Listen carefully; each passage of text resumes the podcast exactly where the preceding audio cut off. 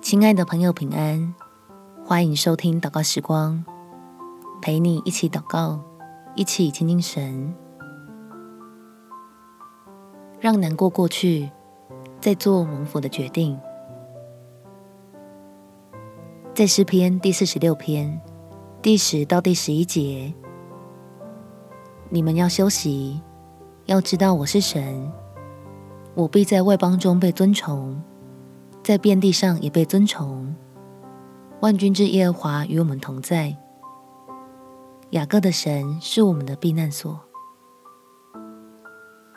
感觉到被伤害了，心情非常糟糕的时候，记得要先回到天父的爱里，恢复情绪。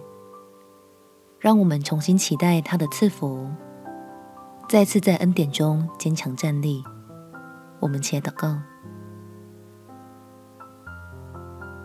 天父，我需要你的爱来支持孩子，让我在感到非常痛苦的时候，可以选择先什么都不做，甚至像是逃避一样，就静静的待在你的恩典里面，